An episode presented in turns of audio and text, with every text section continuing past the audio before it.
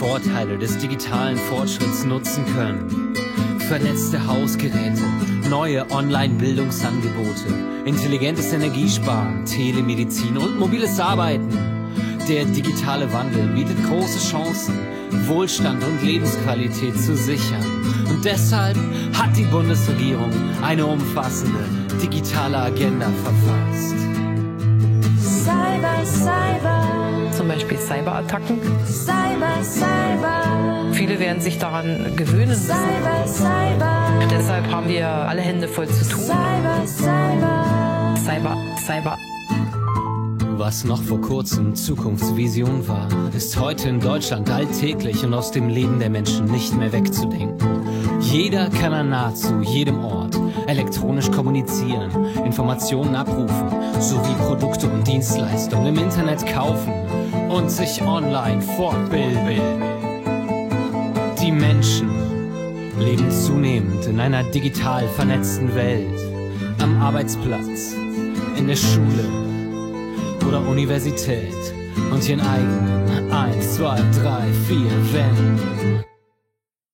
Cyber, Cyber, Das ist manchmal auch hart, Politik. Cyber, Cyber, Du hast das doch prima gemacht.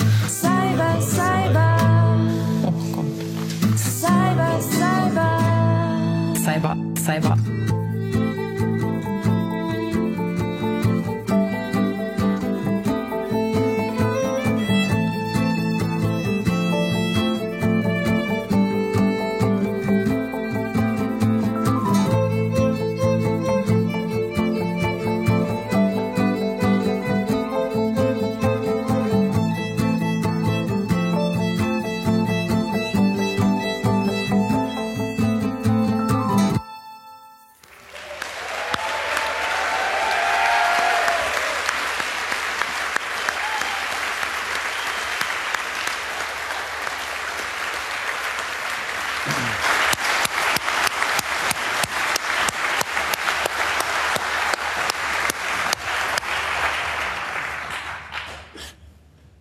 Guten Morgen, Linus.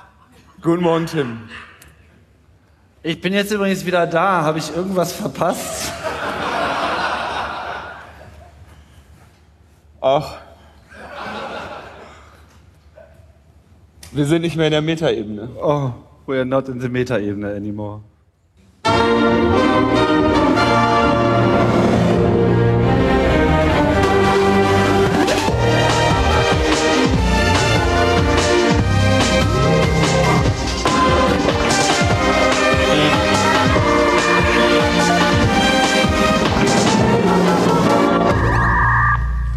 Loppo.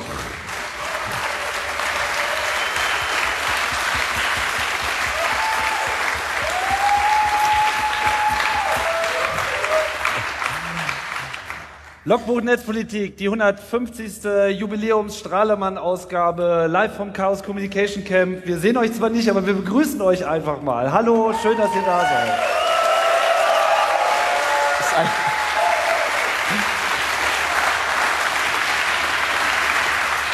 Und ja, ähm, vielen, vielen Dank, Arne und Fiona. Genau, ein super Applaus hier für unser Cyber-Team. Arne Bense und Fiona Krakenbürger mit der Cyber Cyber Akustikversion.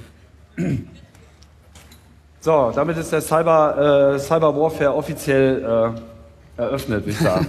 ich glaube, wir brauchen ein bisschen mehr Licht im Saal, weil so habe ich Ja. irgendwie das Gefühl, ich rede ins Klo. Hallo. Ja, ich bin, äh, ich sehe da keinen. Also, ja, ich weiß auch nicht. Es, wir sehen da sonst auch keinen. Ja, aber dann, dann ist da ja auch keiner. Das denkst du. Ja, das will ich mir eigentlich immer ganz, äh, das will ich mir immer ein. Das, äh, Das ist komisch, oder? ja, jetzt ist das aber, also wir brauchen echt ein bisschen mehr Licht, weil jetzt ist das gerade wie bei so einer, Genau, mach mal ähm, Licht hier bitte im Saal. bei so einer Comedy, bei so einer schlechten Comedy, weißt du, wo du bei den dann immer so Lach, Lacher, weißt du, ist eigentlich keiner? Stimmt. ja, das, äh, Das ist gut, das könnte ich hier noch auf mein Soundboard drauf machen irgendwie, weil wenn die Sendung dann nicht lustig ist, dann kann man das zumindest so simulieren. Ah, wir kriegen eine erste Vorstellung davon, Oh was hier mein los ist. Naja, auf jeden Fall haben wir es jetzt irgendwie geschafft, 150 Sendungen zusammenzukratzen. Ich finde das ziemlich bemerkenswert. Ich denke, wir können uns jetzt offiziell Podcast nennen. Und ähm, Wir können dann auch mal die Beschreibung anpassen. äh, welche? Da, wo drin steht, wir würden äh, unaufgeregt über das Geschehen berichten. Unaufgeregt. ja, das stimmt. Was waren die Zeiten? Ja, Cyber. Der Cyber, der hat uns irgendwie total überrollt und äh, alles geht nur noch um Cyber. Was ist da überhaupt passiert? Also ich meine, das war doch mal, was war denn das überhaupt mal für ein Wort? Wer hat denn das verbrochen überhaupt? War das nicht dieser Lanier oder was? Nee, ich glaube, das war bestimmt irgend so ein Science-Fiction-Autor, der die Zukunft vorhergesehen hat. Aber ich denke, wenn er gewusst hätte, was dann später daraus geworden ist, dann hätte er es sein lassen. Hätte er sein. Auf jeden Fall. Ich finde das, wenn du Cyber googelst, ja, äh, da gibt's ja, gibt's ja interessante Forschung dazu, welche Farben dann kommen. Also es gibt bei Cyber kommen andere Farben als bei Hacker oder sowas. Ne? Also, und es gibt eine Cyber-Jugendkultur. Ach, ist das die da jetzt da vorne oder welche? Nee, die, die, die haben eher so bunte Haare und äh, Cyber. die sehen auch ganz komisch aus. Echt? Sag mal. Ja, das könnt ihr nicht sein. Das könnt ihr nicht sein. Das ist Nina Hagen. Nina, Das ist nicht Cyber.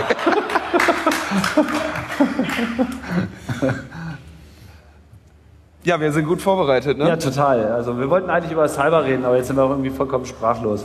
Nee, auf jeden Fall äh, denke ich mal, wird es ein bisschen Zeit, mal so ein bisschen äh, zurückzublicken, aber wir wollen jetzt hier nicht so einen langweiligen Geschichtspodcast äh, machen. Nee, deswegen fangen wir mit den Errata an. Aber ich meine, ist denn, was ist denn passiert mit Errata? Haben wir Errata? Ja, wir haben Errata. Hast du was falsch gemacht? Ja, mehrere Sendungen lang. Oh. Wir haben mehrere Sendungen behauptet, äh, dass die USA Deutschland verbieten würden, die Selektoren rauszugeben. Wirklich? Ja, Hat man uns so gesagt? Hat man uns so gesagt? Nee, stellt sich raus, war gar nicht so. Ach, Habe ich heute gelesen. Jetzt Wo- steht da was anderes in der Zeitung. und was steht da jetzt?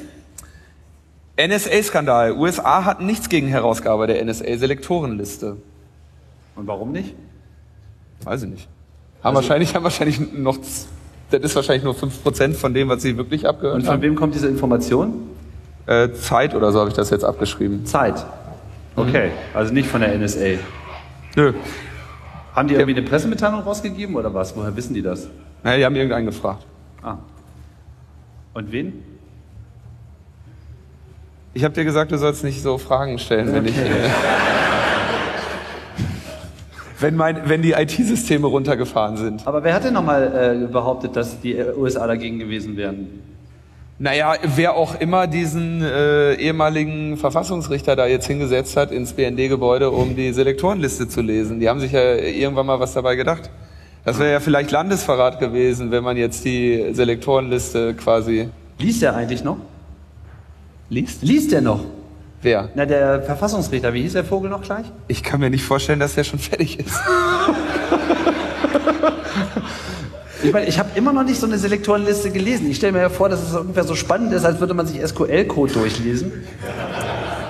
Stell dir mal vor, du bist Verfassungsrichter und dann wirst du in so eine Burg eingesperrt und musst irgendwie zwei Monate lang, während wir hier ein Camp feiern oder wie im Bällebad im Zug durch die Gegend Also fahren, ja, musst du den ganzen Tag SQL-Statements lesen. Ja, aber Ja, der weiß darf doch nicht mal, was das ist. Der darf ja auch nachher nichts darüber erzählen.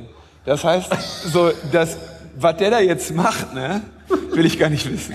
Aber ich kann mir nicht vorstellen, dass er, ähm, dass er da jetzt sitzt und das alles liest, wenn er weiß, ich bin der einzige Mensch, der, ich kann nachher, ich könnte nachher sagen, was ich will, keiner könnte es kontrollieren und ich, dürf, ich darf noch nicht mal was sagen. Das ist geil, oder? Der surft im Internet. Ja, ist eigentlich vollkommen egal, Und- und- was, was. Und als er die Meldung bei Heise gelesen hat, hat er sich gedacht, scheiße, gleich holen die mich hier wieder raus. So. Und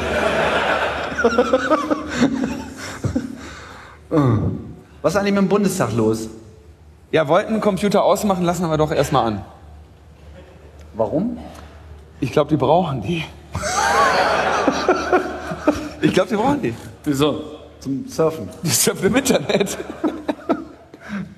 ja, ich glaube schon.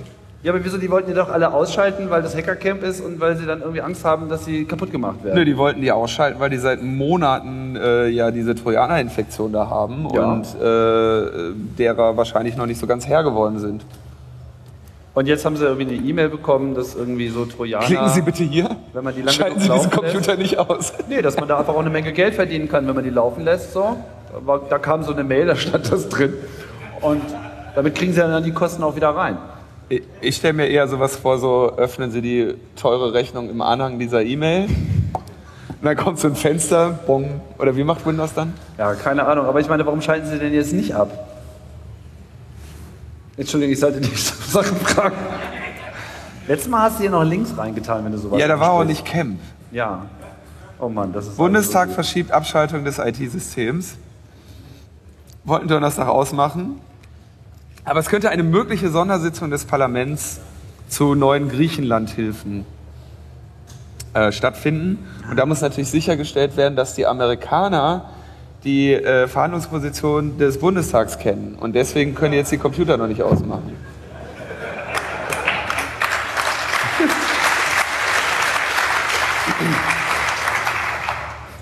Okay, also die Griechen sind schuld sozusagen. Noch lauter? Noch lauter. Wir können das nicht regeln. Wir sind nicht in der Metaebene.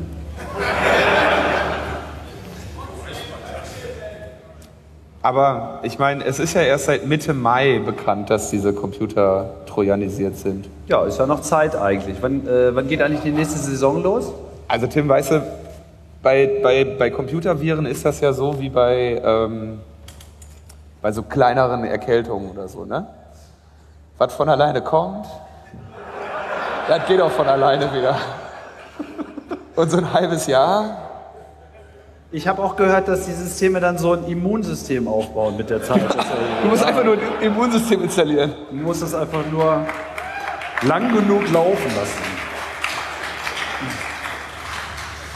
So, aber jetzt wissen alle, dass wir diese Witze immer nur machen, wenn wir nicht vorbereitet sind. das stimmt.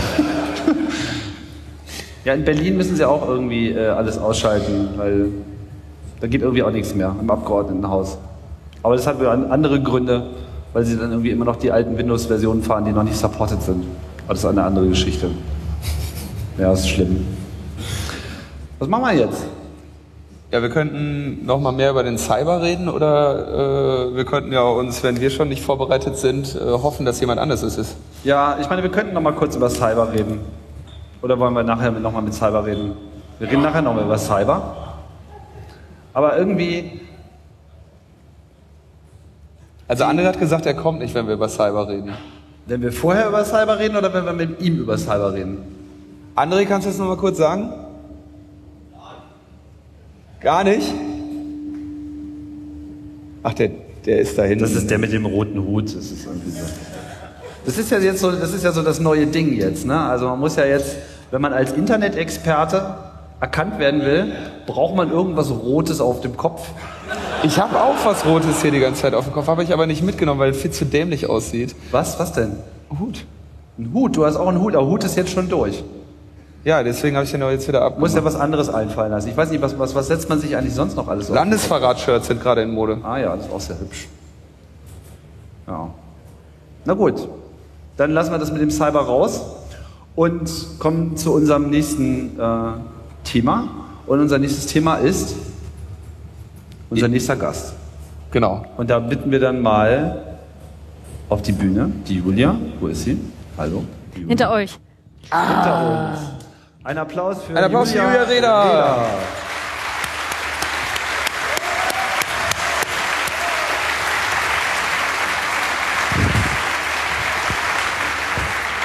Unser, unser erster Überraschungsgast, der es vorher gespoilert hat über Twitter. Ja, Mensch, ihr müsst mich besser informieren hier, was meine Aufgabe ist. Also ich bin eh nicht gut vorbereitet, wie man sieht. Ich glaube, du bist wirklich super vorbereitet, weil äh, du weißt ja sowieso alles. äh, also einiges, das meiste. Ungefähr ein 751. all dessen, was man in Europa wissen kann. Ein 751. Ja, das sind die Abgeordneten im Parlament und gemeinsam äh, sind wir natürlich unschlagbar. Ach, verstehe. Okay, also wenn Den ich Eindruck hatten wir bei Netzpolitik auch. also äh, sollte dich noch jemand nicht kennen, äh, wollen wir dich vielleicht noch mal kurz äh, vorstellen.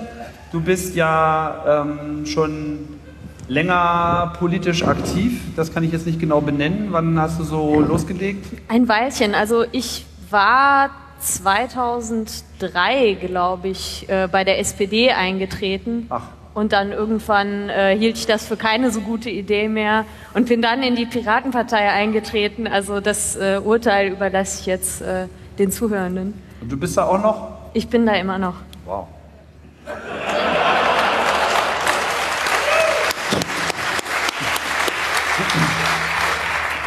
Und ähm, naja, aber du hast auch viel gemacht.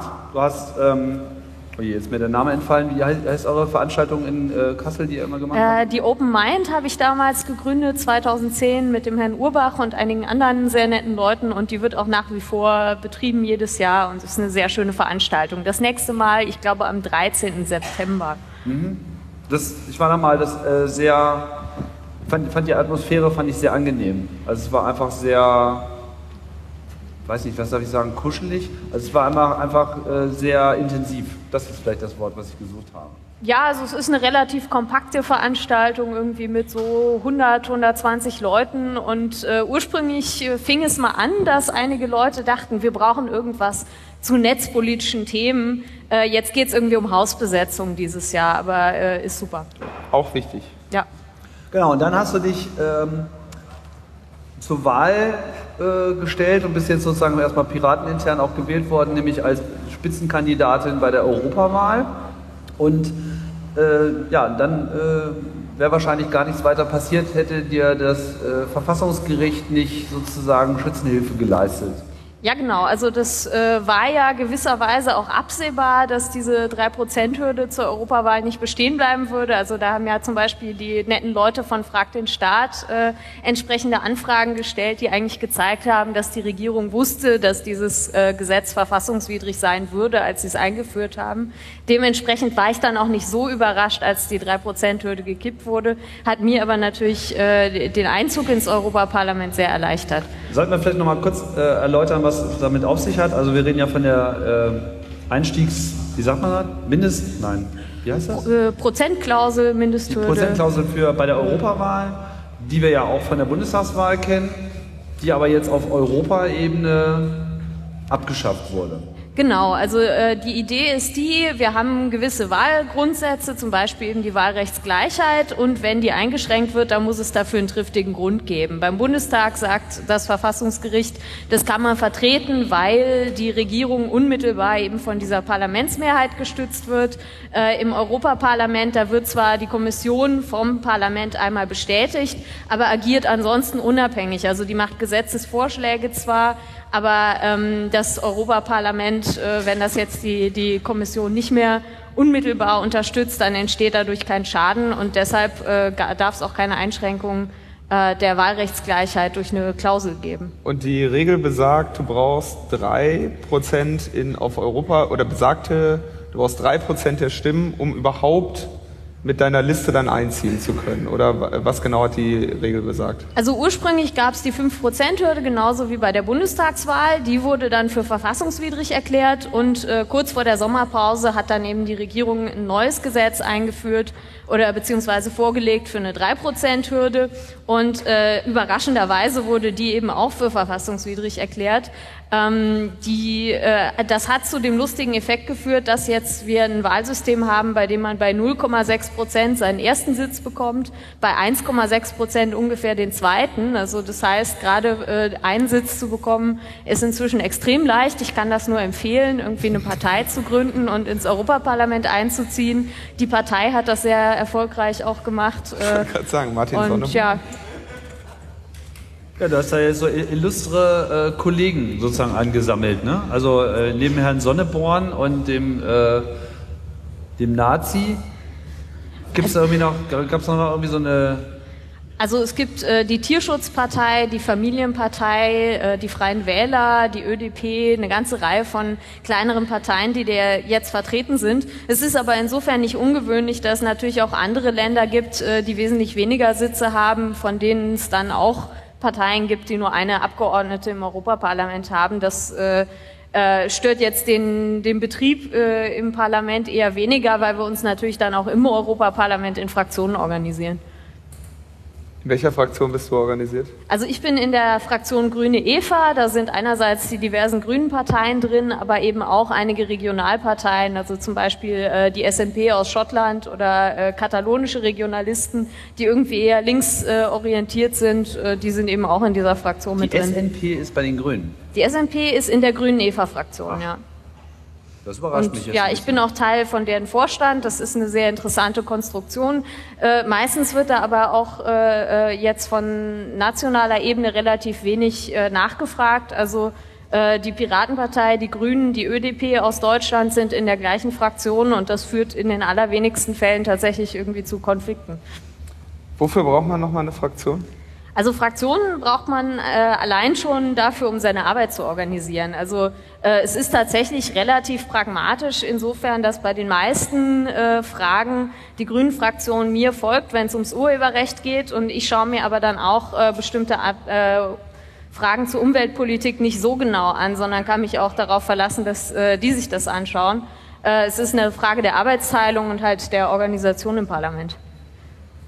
Wie war denn das jetzt äh, für dich, in, die, in das EU-Parlament äh, reinzukommen? Ich meine, oder sagen wir mal so, wie, wie, wie sehr hast du dich vorher schon damit äh, äh, beschäftigt und was war dann vielleicht noch überraschend und anders, als du dir das gedacht hast? Also äh, ich kam auf äh, die Idee in meinem jugendlichen Leichtsinn irgendwie zwei Jahre vor der Wahl, äh, als es die großen Proteste gegen das ACTA-Abkommen gab. Also auch damals äh, habe ich mich irgendwie mit Urheberrechtsfragen beschäftigt. Und ich habe damals halt in Frankfurt die Proteste mitorganisiert und konnte dann im Europaparlament bei einer von den schwedischen Piraten ein Praktikum machen. Und ja, da habe ich halt gesehen, hey, äh, offensichtlich ist das ein Parlament, wo man auch irgendwie durch äh, direkte Beteiligung noch Entscheidungen verändern kann. Äh, es gibt eine ganze Reihe von neuen Kompetenzen, die das Parlament hat, die vielleicht auch noch nicht überall so im Bewusstsein angekommen sind. Und äh, das führt zwar auf der einen Seite leider dazu, dass es nicht so viel direkte Öffentlichkeit gibt für das, was im Parlament äh, passiert, aber die Kehrseite, und das ist auch das Spannende, weil ich dann halt äh, festgestellt habe, als ich ins Parlament eingezogen bin, dass ich als einzelne Abgeordnete dort eigentlich unglaublich viel bewegen kann, äh, weil mir eine ganze Menge von, Öffn äh, von Möglichkeiten offen stehen, die man jetzt vielleicht im Bundestag so nicht hätte. Und weil, ich meine, gab es da irgendwie nichts, was dir irgendwie komisch vorkam? Also äh, mir kommt eine ganze Menge von Dingen komisch vor. Äh, es ist äh, letzten Endes, also der, die erste Sache, die komisch war, ich bin da reingekommen, das Parlament, äh, also erstmal hat der konservative Kommissionspräsident Jean-Claude Juncker gesagt, äh, dass mit dem Urheberrecht was nicht stimmt und dass das äh, irgendwie der europäischen Wirtschaft im Wege steht. Äh, das fand ich schon mal sehr, eine sehr bemerkenswerte Aussage von einem konservativen äh, ähm, Kommissionspräsidenten, konservativen Politiker überhaupt. Und dann hat das Parlament entschieden, jetzt äh, sich mit dem Urheberrecht auseinanderzusetzen und hat mir die Aufgabe gegeben, äh, dazu einen Bericht vorzulegen. Das fand ich auch erstmal überraschend. Ja, wie kam die denn überhaupt auf dich? Äh, ich habe die Hand gehoben, als es darum ging, äh, wer sich um diesen Bericht kümmern muss. Also man muss äh, die Arbeitsweise im Parlament kennen. Es gibt immer für jedes Gesetzgebungsverfahren, für jeden Bericht, das das Parlament macht, eine verantwortliche Person, die den ersten Entwurf schreibt, die die ganzen Verhandlungen führt und so weiter. Also zum Beispiel ja die Berichterstatter. ne? Also beim, weiß nicht, Datenschutzverordnung äh, kennt man vielleicht Jan-Philipp Albrecht, der das macht. Ähm, und darum wird sich normalerweise gekloppt. Also zumindest äh, bei Berichten, die eine gewisse Bedeutung haben. Im Zweifelsfall bekommt das die größte Fraktion, weil die eben sagen kann, wir haben irgendwie in unserem Punktesystem noch so viele Punkte übrig, wir wollen das jetzt unbedingt haben. Äh, in dem Fall war das überhaupt nicht so. Ich habe gesagt, ich möchte das gerne machen und die anderen Fraktionen haben gesagt, ja wunderbar. Haben die alle das Memo nicht bekommen, dass sie eine Piratenpartei-Vertreterin ans Urheberrecht lassen? Also halte Also ich, ich meine, finde ich ja super, aber die, schlafen doch da. halte ich für unwahrscheinlich, weil durchaus einige Lobbyorganisationen, wie zum Beispiel der äh, beliebte CC, der Composers Club, der früher CCC hieß, äh, zum Beispiel halt Abgeordnete angeschrieben hat und gesagt hat, hier, äh, das, der Piratin könnt ihr das doch nicht geben, äh, hat allerdings äh, nicht zu dem gewünschten Erfolg geführt. Ja, aber was hat denn dann überhaupt dazu geführt, dass, also hat sich jetzt sonst niemand gemeldet? Also ich kann nur darüber spekulieren, äh, warum äh, sie mir diese Rolle gegeben haben. Ich könnte mir vorstellen, dass die ein oder anderen dachten, dass ich dort komplett auf Granit beißen würde, dass ich halt irgendwie äh, de, den Piraten zehn Punkte Plan zur Abschaffung des Urheberrechts vorlegen würde oder so und dass sie das in Ruhe ablehnen können und dann äh, wäre ich für die nächsten vier Jahre kaltgestellt. Das kann sein. Äh, es kann aber auch sein, äh, dass die einfach irgendwie andere Themen zu dem Zeitpunkt wichtiger fanden. Also die äh, Sozialdemokraten haben dann stattdessen den Bericht bekommen über äh, geografische Kennzeichnungsschutz. also da geht es dann um die Frage, ob ich ein Messer herstellen darf in Offenbach und das Meißner Messer nennen darf. Ist auch sehr interessant. Wie, wie viele Berichte schreiben die so pro, oder wie viele Berichterstatterposten gibt es da so zu vergeben im, im Schnitt? Oder? Also äh, das, äh, man muss erstmal grundsätzlich unterscheiden zwischen tatsächlichen Gesetzgebungsverfahren und diesen Berichten. Also äh, Berichte darf jeder Ausschuss im Parlament parallel sechs Stück äh, bearbeiten und äh, es gibt irgendwie so um die 20 Ausschüsse, also das sind schon eine ganze Menge. Und daneben gibt es dann die Gesetzgebungsverfahren, die eigentlich formal wichtiger sind. Also äh, das, was ich äh, gemacht habe, ist eben ein Bericht über das bestehende Urheberrecht und der ist letzten Endes so wichtig, wie die Leute ihn nehmen. Also das ist kein Gesetz, aber äh, dadurch, dass sich alle furchtbar darüber aufgeregt haben, erstens, dass eine Piratin diesen Bericht schreibt und dann darüber, was dort drin stand, äh, hat er jetzt eben doch einen größeren Einfluss auf die Debatte bekommen. Und das ist, die, das ist dann so die Formulierung des der Position des Parlaments. Genau, also die äh, Kommission hat halt von Anfang an angekündigt, irgendwie, dass sie an das Urheberrecht jetzt ran wollen, hat sich dann leider ein bisschen ins Knie geschossen, ausgerechnet Günther Oettinger damit zu beauftragen, da den Entwurf vorzulegen. Also der ist dann quasi mein, mein äh, Gegenpol in der Kommission. Und also wir wissen jetzt eben von Parlamentsseite, dass es Ende des Jahres ein neues Urheberrechtsgesetz geben soll, also dass die Kommission uns vorlegt und wir müssen das dann verabschieden. Und äh, damit die Kommission dort halt nicht einfach irgendwas vorschlägt, hat das Parlament sich eben vorher schon in diesem Bericht mit dem bestehenden Urheberrecht auseinandergesetzt und gesagt, okay, hier sind die Probleme. Das heißt, er wird den jetzt, also okay, Günther, es ist schwer vorher zu sagen, was Günther Oettinger tut, wenn man ihm etwas gibt. Das Leistungsschutzrecht wahrscheinlich. Also, Also lesen wird das schon mal nicht. Und dann wird er, inwiefern ist er jetzt daran gebunden? Also heißt das im Prinzip, du hast jetzt einen Bericht geschrieben? Ähm, Bericht ist, glaube ich, auch so ein bisschen irreführendes Wort, oder? Also es kommt ja eigentlich von Rapport, ne? ja, also eigentlich das, was wir jetzt haben, ist eine Resolution des Europäischen Parlaments. Also das ist ein Beschluss, der aber eben seinerseits kein Gesetz ist. Ähm, Günther Oettinger muss sich an, an den nicht halten. Allerdings, äh, wenn er jetzt das Gegenteil von dem vorschlägt, was das Parlament sagt, dann weiß er eigentlich schon vorher, dass das Parlament das ablehnen wird. Also die Kommissionen sind die einzigen, die eben neue Gesetze vorlegen dürfen, äh, neue Initiativen starten. Das Parlament muss dem aber zustimmen letzten Endes und kann es auch verändern. Also zum Beispiel hatte Oettinger immer mal wieder äh, in Interviews gesagt, also ein europäisches Leistungsschutzrecht für Presseverleger wäre eine super Sache, das müssen wir jetzt unbedingt einführen. Und da hat das Parlament jetzt eben zweimal äh, auf meine Initiative hingesagt, das ist absoluter Quatsch, äh, hat eigentlich Google nur genützt und allen anderen geschadet und äh, das wollen wir nicht haben. Ähm, wenn er es jetzt trotzdem vorschlägt, äh, dann äh, können wir ihn daran nicht hindern. Ein drittes Mal ablehnen können wir schon.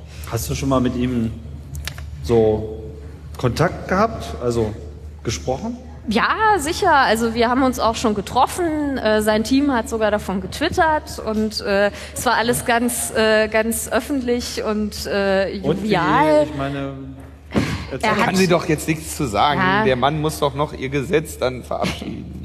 Äh, nee, verabschieden, schreiben und ihr verabschiedet das dann, ne?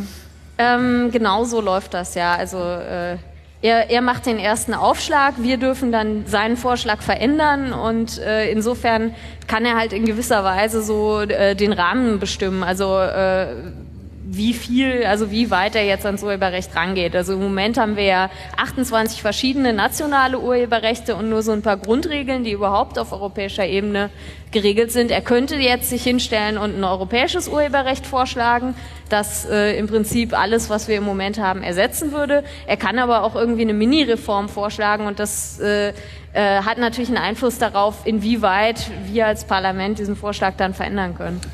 Jetzt hast du ja als, also für deinen Bericht hast du sehr, sehr viel Lob bekommen. Von den Leuten, denen ich eine äh, qualifizierte Beurteilung eines solchen Berichtes zutraue. Wie viel Arbeit war das eigentlich? Also wie viel hast du da jetzt reingesteckt? Weil ich, für mich klingt das so überraschend oder auch so ein bisschen schockierend zu sehen, okay, du hast da sicherlich viel Arbeit reingesteckt, hast dir viele Gedanken darüber gemacht und jetzt musst du das so jemandem wie Günther Oettinger geben und der wird dann halt irgendwie etwas daraus machen, aber es ist für dich jetzt ungewiss. Du hast ja sicherlich jetzt sehr viel Herzblut da, da drin und, und ich meine, wie stehst du dem jetzt gegenüber? Was erwartest du oder wie, wie, wie bewertest du das, dass du, also wie, wie damit jetzt weiter verfahren wird? Das, was du gerade schon sagst, da kann jetzt alles draus werden oder nichts. Mhm. Und wie, wie, wie, wie empfindest du das als Wertschätzung deines, strukturelle Wertschätzung deines Arbeitsaufwandes? Also ich finde das eigentlich äh, eine ganz komfortable Situation so. Ich glaube nicht, dass dieser Bericht irgendwie in der Schublade verschwinden wird, eben weil er solche Wellen gemacht hat. Also ich glaube, die, die wenigsten äh, Berichte, äh, die eben keine Gesetze sind von der EU, bekommen diese Art von medialer Aufmerksamkeit. Und ähm, letzten Endes hängt es halt irgendwie auch an der kritischen Öffentlichkeit äh, ob wir alles vergessen, was wir da jetzt besprochen haben. Also zum Beispiel war groß in den Medien äh, die Panoramafreiheit, dass halt meine äh, lieben Kollegen im Rechtsausschuss der Meinung waren, ähm, wenn man irgendwie Fotos von öffentlichen Gebäuden äh, im Internet veröffentlicht und damit in irgendeiner Form Geld verdient, weil man Werbebanner hat oder so, dass man dann Architekten dafür bezahlen muss, weil äh, das Gebäude ist ja deren geistige Leistung. Und äh, das hat, äh, also wenn so ein schlechter Vorschlag auf dem Tisch liegt, dann äh, ist auch die Öffentlichkeit da, die sagt, das ist völliger Unsinn. Und die haben dann das Parlament an der Stelle auch umgestimmt. Was wir jetzt halt natürlich machen müssen, ist äh, anerkennen, dass, dass dieser schwachsinnige Vorschlag in fünf europäischen Ländern heute Realität ist und äh, dass Welchen? wir das vielleicht mal ändern sollten. Also äh, Panoramafreiheit gibt's überhaupt nicht in Frankreich, äh, in Italien, Luxemburg, äh, Belgien, glaube ich, und dann gibt's noch eine ganze Reihe von anderen Ländern, wo sie eingeschränkt ist, in Deutschland übrigens auch. Also man könnte Probleme kriegen, wenn man mit Drohnen Fotos macht. Äh, da gab es zum Beispiel mal einen Fall, also ähm, in Deutschland darf man halt nur Fotos von öffentlichen Gebäuden verwenden, wenn man sie selber von öffentlichem Grund aus geschossen hat. Und ein deutsches äh, Unternehmen hat mal Kunstdrucke vom äh, Hundertwasserhaus in Wien in Deutschland verkauft, woraufhin dann die Erben von Hundertwasser geklagt haben, weil dieses Foto aus einer Privatwohnung von der anderen Straßenseite aufgenommen wurde. Äh, leider ist das äh, in Österreich völlig legal. Also die österreichische Panoramafreiheit sagt, das Gebäude muss öffentlich sein, wo der Fotograf ist, ist egal. Äh, in Deutschland ist das nicht so. Also das ist ähm, die sogenannte Territorialität des Urheberrechts, die eben besagt, ähm, das Urheberrecht gilt immer in genau in dem Land, wo ein Werk verbreitet wird. Und es ist völlig egal, ob das legal in einem anderen Land erstellt wurde oder nicht. Und äh, dieses Prinzip wendet man dann aufs Internet an was äh, zu offensichtlichen Problemen führt. Wie ist das, um nochmal kurz bei der Panoramafreiheit zu bleiben, gab's, war denn das jetzt eigentlich nur so ein Unfall, dass das da so reingeschrieben wurde und die wussten gar nicht so richtig, was sie meinen? und haben da gar nicht drüber nachgedacht und dann regen sich auf alle auf und dann so, oh, äh, Entschuldigung, das ist mir wieder nebengegangen? Oder gibt es tatsächlich Leute, die der Meinung sind, man sollte jetzt sozusagen für jedes Foto an Architekten bis ans Lebensende Geld bezahlen? Ich meine, also ähm, da kommt es immer drauf an, um wen es geht. Also ich als Berichterstatterin habe den ursprünglichen Vorschlag gemacht. Hier, wir weiten die Panoramafreiheit auf ganz Europa aus und wir sollten sowieso die gleichen Regelungen haben, äh, welche Ausnahmen vom Urheberrecht es gibt. Ähm, die Person, also der äh, Schattenberichterstatter, das ist quasi mein Gegenstück in den anderen Fraktionen äh, von der liberalen Fraktion, äh, der hat mit voller Absicht eben diesen Änderungsantrag eingereicht ähm, was ganz witzig ist, wenn man bedenkt, dass der halt zum Beispiel die deutsche FDP dort mit vertritt, die danach eine große Kampagne gemacht hat, mein Panorama, meine Freiheit und sich irgendwie, äh, weiß nicht, vor dem Fernsehturm fotografiert haben und so. Ähm, also bei dem war das sicherlich Absicht. Der kommt halt aus Frankreich, der ist der Meinung, französische Architekten werden bezahlt und das ist auch gut so und das sollte man jetzt auch in anderen Ländern so handhaben. Ähm, ich könnte mir vorstellen, dass in den Fraktionen, die dafür gestimmt haben, unter anderem halt irgendwie CDU, SPD, das nicht unbedingt äh, gewollt war.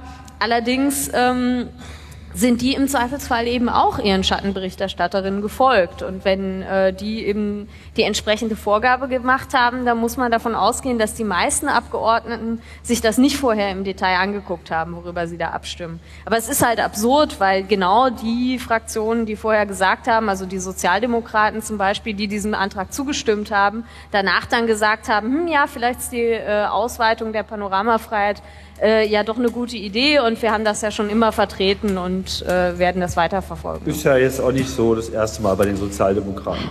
Ja. Also als ich äh, in der SPD war, habe ich das auch schon vertreten, insofern haben Sie recht. Wieso braucht Europa denn ein vereinheitlichtes Urheberrecht? Also, Also- du, du erzählst immer Ja. so wunderschöne, also du hast, glaube ich, wahrscheinlich so, ich weiß nicht genau, wie viele Anekdoten über Kuriositäten des Urheberrechts du auf dem Kasten hast. Zwei, drei weitere will ich heute Abend noch hören, weil die Okay. einfach auch immer witzig sind. Aber ähm, wenn wir es jetzt nur vereinheitlichen, dann haben wir wahrscheinlich doch einfach nur überall die gleichen Kuriositäten, oder? Ähm, also das ist eine grundsätzliche Frage, ob wir es irgendwie für möglich halten, sinnvolle demokratische Entscheidungen zu treffen oder nicht. Wenn wir glauben, dass wir das nicht können, dann gilt das für Europa genauso wie das für Deutschland oder meinetwegen äh, für Berlin gilt. Äh, ich bin jetzt halt in dem Parlament und es wäre blöd, dann auf dem Standpunkt zu stehen, dass wir keine sinnvollen Entscheidungen treffen können. Also treffen wir die sinnvollen Entscheidungen doch auf europäischer Ebene. Also ähm, um das, also ich benutze diese Beispiele, weil das das ganz schön illustriert. Äh, wir haben unterschiedliche Schutzfristen im Urheberrecht je nach Land. Also äh, die EU hat immer nur vorgegeben, was äh, wir mindestens äh, urheberrechtlich schützen müssen. Also jetzt meinetwegen bei einem Buch äh, 70 Jahre nach dem Tod des Autors.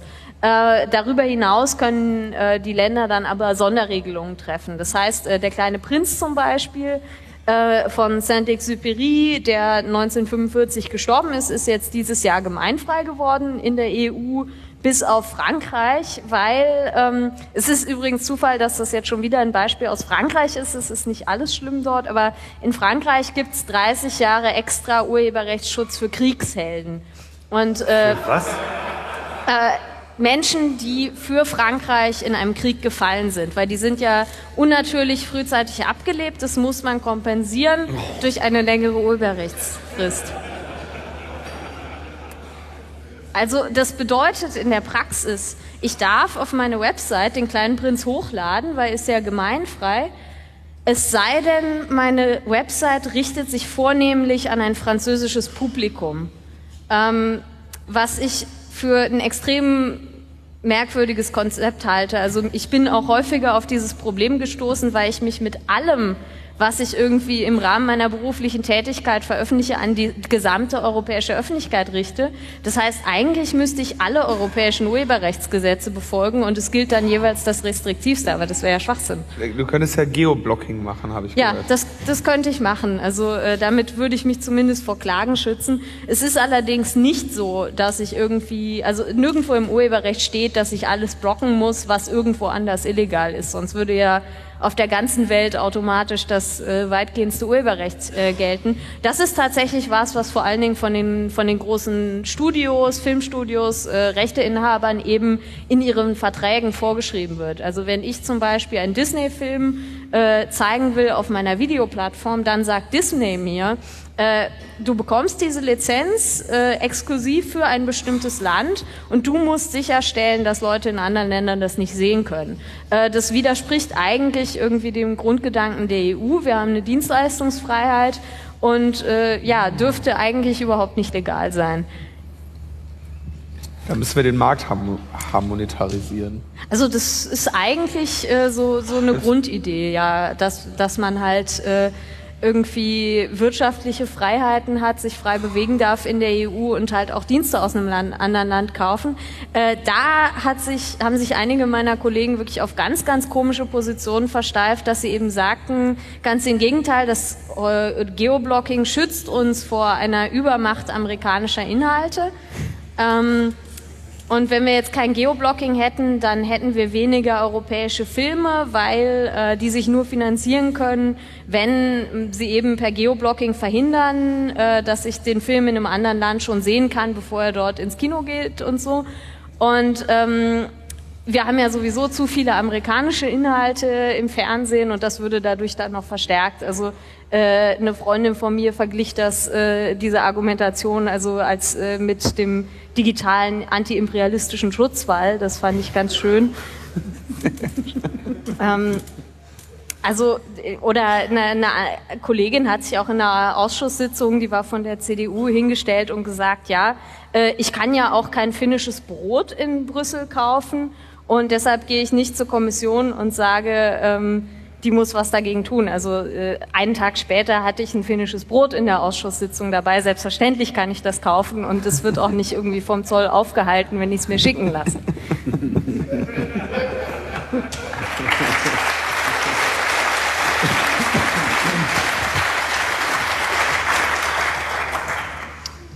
Ähm, mit, mit wie vielen Leuten hast du es da zu tun? Es ist im Rechtsausschuss, ne? Das Ganze. Genau, also ähm, es gibt erstmal sieben Fraktionen, jetzt acht. Also die Nazis haben jetzt auch noch eine gegründet. Ähm, die äh, haben jeweils eben Schattenberichterstatterinnen. Das ist so der kleinere Kreis äh, von Leuten, mit denen ich mich auseinandersetzen muss. Äh, der Rechtsausschuss insgesamt hat dann 50 Mitglieder.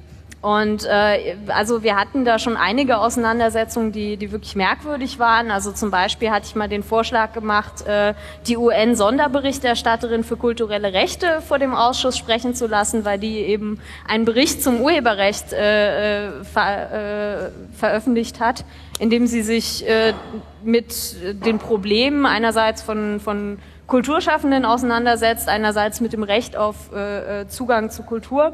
Und ja, also der Kollege äh, von den Liberalen zum Beispiel war dann eben der Meinung, äh, dass sie dort besser nicht sprechen sollte, weil ähm, sie halt der Meinung ist, dass das Urheberrecht manchmal auch Einschränkungen braucht, um Kulturschaffende zu schützen und sagte also, die darf dort nur sprechen, wenn es eine Gegenposition gibt, zum Beispiel von jemandem von Verwertungsgesellschaften. Also wir sprechen hier von der UN-Sonderberichterstatterin, äh, die irgendwie für Menschenrechte zuständig ist. Äh, das gehört dann auch äh, zu dem Alltag dort. Ja, es ist ja wie im Fernsehen, wenn so sonntags die, Inter, die, die Diskussionsrunden besetzt werden. Wir brauchen da noch eine Gegenposition. Ja, also äh, alles fair and balanced grundsätzlich.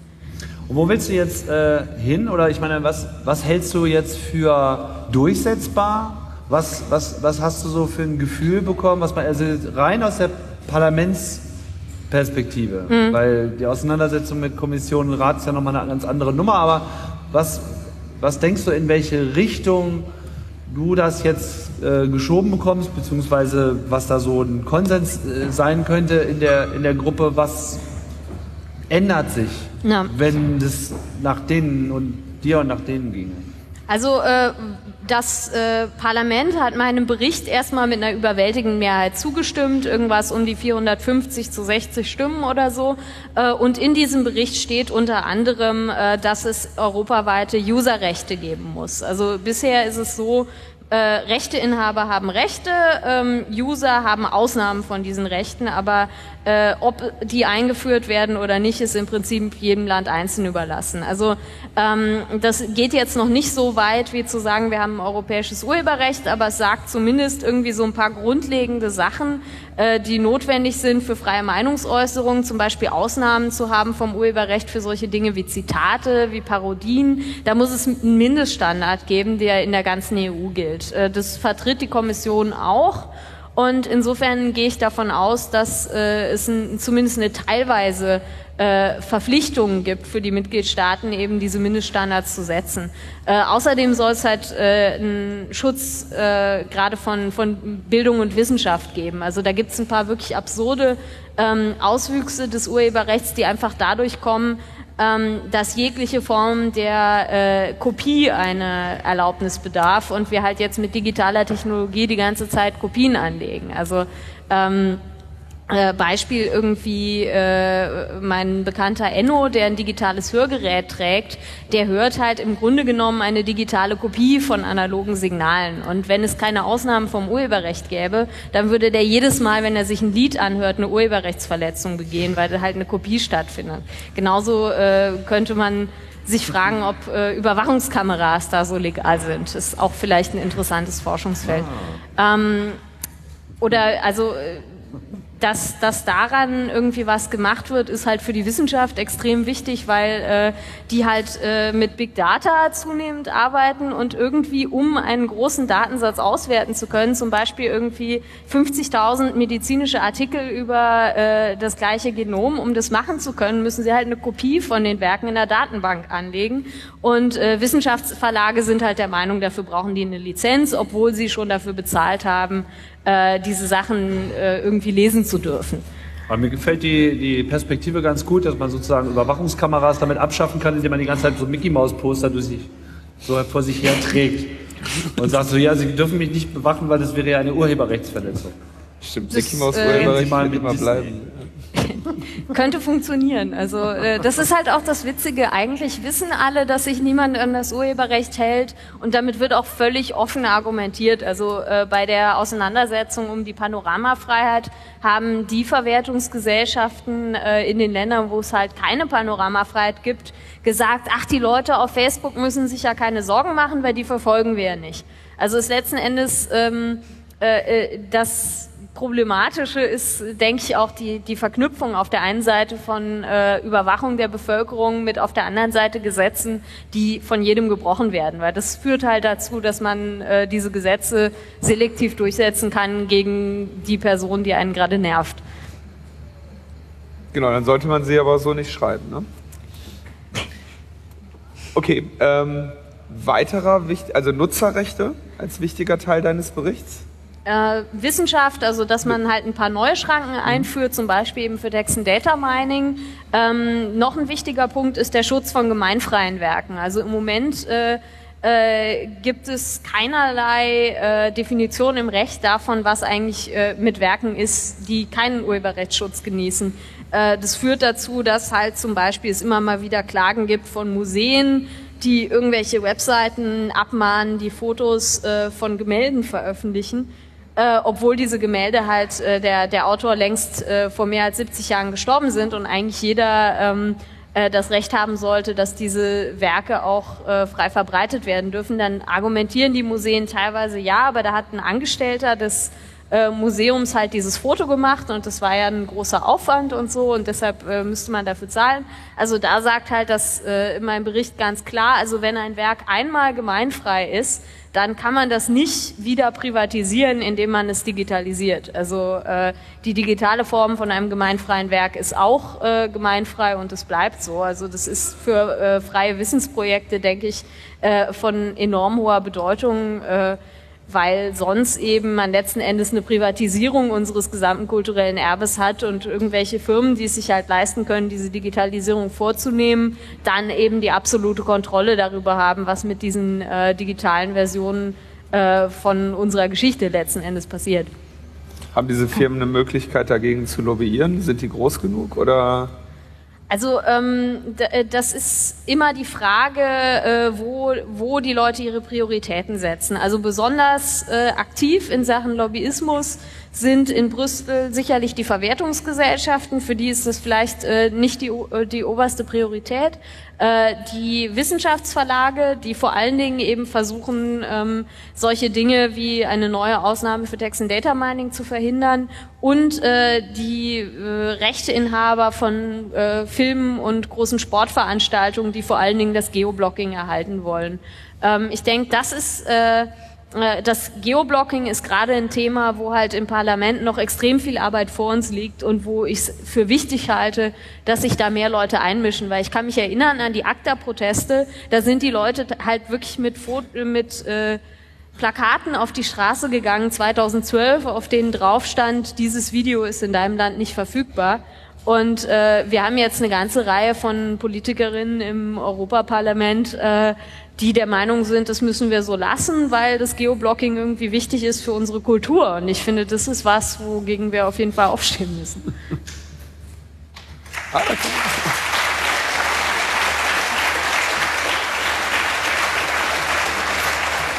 Aber das heißt so mit dem, mit dem File-Sharing, das hast du uns jetzt erstmal nicht.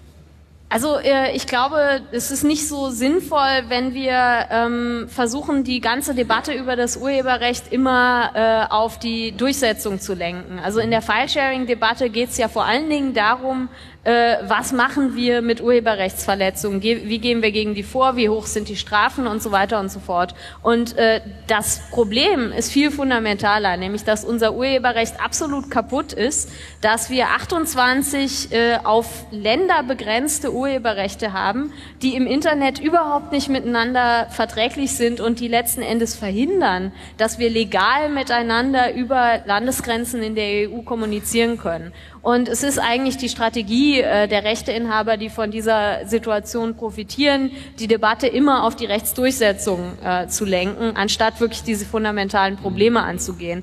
Insofern, ähm, also ich glaube, äh, dass die viele der Probleme, die um Filesharing herum diskutiert werden, erst in der Folge davon gelöst werden, dass wir überhaupt erstmal feststellen, das Urheberrecht muss Grenzen haben und diese Grenzen müssen für die Menschen verständlich sein und müssen von Land zu Land eben auch gleich sein. Und äh, wenn wir an dem Punkt sind, dann können wir, denke ich, auch äh, äh wieder über die Durchsetzung reden. Wie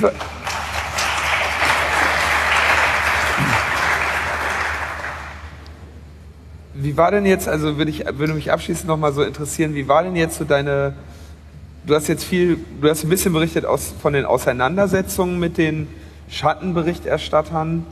Ähm, da waren dann sicherlich einige dabei, denen das ganze Thema halt nicht so viel am Herzen liegt, einige, die dann vielleicht mal das eine oder andere Thema einstreuen. Wurdest du jetzt auch von den Lobbyisten, die du gerade genannt hast, da irgendwie, wurde dir da auch die Tür eingerannt? Also man hört ja spannende Geschichten irgendwie von Jan-Philipp Albrecht oder so, dem, als er an den Datenschutz drangehen wollte, irgendwie die Tür eingerannt wurde und ähm, ging es dir ähnlich oder haben die dich am Anfang erstmal gar nicht ernst genommen? Also äh, es war schon beachtlich irgendwie die Aufmerksamkeit, die ich bekommen habe. Ich glaube, ich hatte äh, so um die 100 äh, Meetings mit Lobbyistinnen, bevor ich den Bericht veröffentlicht habe. Danach haben die dann ihre Aufmerksamkeit auch ein bisschen mehr auf die anderen Fraktionen gelenkt, weil es dann natürlich darum ging, meinen Bericht zu verändern durch Änderungsanträge, von denen ich auch über 500 bekommen habe, die wir dann irgendwie abgearbeitet haben. Ähm, äh, ich habe diese ganzen äh, Anfragen, die ich bekommen habe, veröffentlicht äh, und ähm, äh, ja, das war insofern auch für mich eine gewisse Kontrolle eben zu sehen, mit wem rede ich da eigentlich, welche Gruppen sind vertreten. Ähm, die, äh, was, was auch eine ganz wichtige Arbeitsgrundlage war, eben, dass eigentlich die Europäische Kommission schon strukturiert alle Lobbygruppen befragt hatte zum Urheberrecht, bevor die Wahl überhaupt war. Also es gab eine, eine Konsultation zum Urheberrecht, äh, wo auch äh, Leute auf einem der C3s äh, vor ein, zwei Jahren ein äh, Tool gebaut haben, das es irgendwie Leuchten leicht gemacht hat, auf diese, äh, diesen Fragebogen zu antworten. Das hat halt dazu geführt, dass erstmals wirklich irgendwie 10.000 Leute sich daran beteiligt haben und äh, die Hälfte davon waren irgendwie Internet-User, der Rest waren halt äh, Verwertungsgesellschaften, Internetprovider, Urheber und so weiter. Und ähm, das hat schon mal so einen Überblick gegeben, was für Lobbygruppen und was für Interessen es eigentlich gibt. Und ähm, da hat man gesehen, also dass das, was äh, in Brüssel tatsächlich vor Ort vertreten wird, einfach strukturell anders ist, weil es gibt einige Gruppen, die einfach viel mehr Geld und Möglichkeiten haben, Lobbyismus zu betreiben und dazu gehören weder die Urheber noch die Nutzer. Sondern die Verwerter in dem Fall. Die Verwerter, ähm, sicherlich auch äh, die, die äh, Werksmittler zu einem gewissen Grade, also die Internetprovider äh, haben durchaus auch ihre Lobbybüros, aber vor allen Dingen eben die Verwertungsgesellschaften und äh, die, die Verlage, die äh, Rechteinhaber von Filmen und so weiter. Und das sind dann letzten Endes auch die, die den größten Einfluss auf die Debatte nehmen konnten. Aber da, wo sich halt irgendwie Zivilgesellschaft organisiert hat, zum Beispiel die Bibliotheken, die sehr, sehr strukturiert irgendwie erklärt haben, hier, wir versuchen uns an dieses Urheberrecht zu halten und es ist absolut unmöglich, äh, da, da hat man dann doch gemerkt, okay, äh, die, die haben mit ihrem Input an die Abgeordneten dann auch wirklich was erreicht. Also äh, äh, zu dem Thema vielleicht noch eine Anekdote, das hat mir einer von der Nationalbibliothek erzählt. Äh, da hat jemand angerufen und hat gesagt, er hätte gerne irgendwie eine Kopie von so einem Buch, das es nur noch in der Deutschen Nationalbibliothek gibt, also irgendwas Historisches. Das Ding ist am Zerfallen, die dürfen das nicht, also die können das nicht ohne weiteres verschicken. Und dieser Typ war halt an einer anderen, also war in einer anderen Stadt. Was sie also machen durften, war... Ähm, also sie durften keine Kopie von dem Buch machen und ihm das zuschicken, weil das hätte äh, möglicherweise irgendwie das Urheberrecht verletzt. Äh, was sie machen durften, war, sie durften eine Kopie von dem Buch machen. Äh, die Kopie durften sie an die Bibliothek schicken, äh, wo dieser Wissenschaftler ansässig war. Der Wissenschaftler durfte in die Bibliothek gehen, sich eine Kopie von der Kopie machen und äh, die Gastbibliothek musste dann die Originalkopie an die Staatsbibliothek zurückschicken.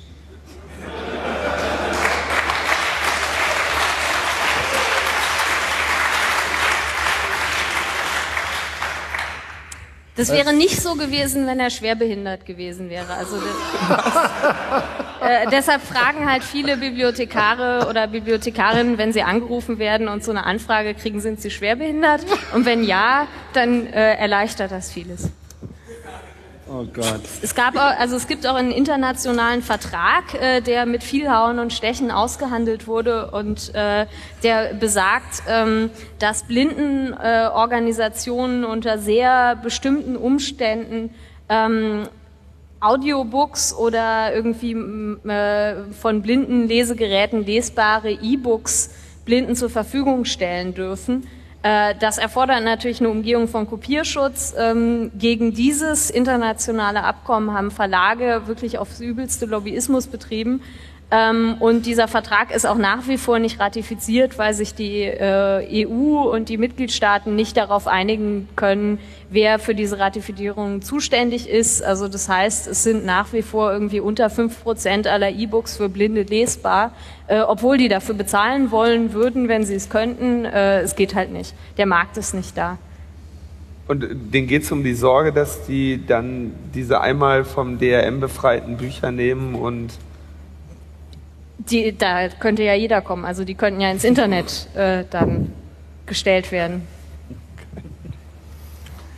Es ist, es ist, es ist wirklich, also ich, ich finde das bemerkenswert, äh, nee, das ist nicht das richtige Wort, bewundernswert, äh, sich mit so einem Wahnsinn überhaupt auseinanderzusetzen.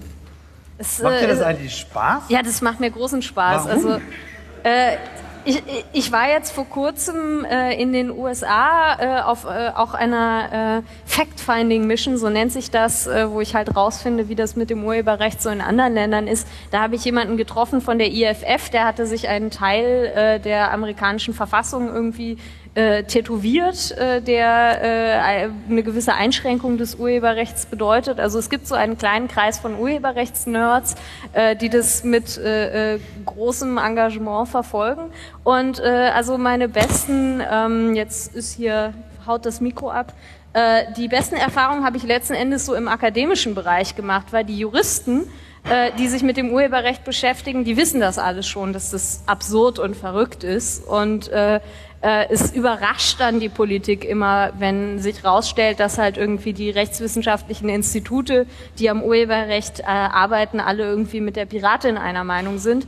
Aber deren Konferenzen sind hochinteressant und ich habe da sehr viel Spaß dran.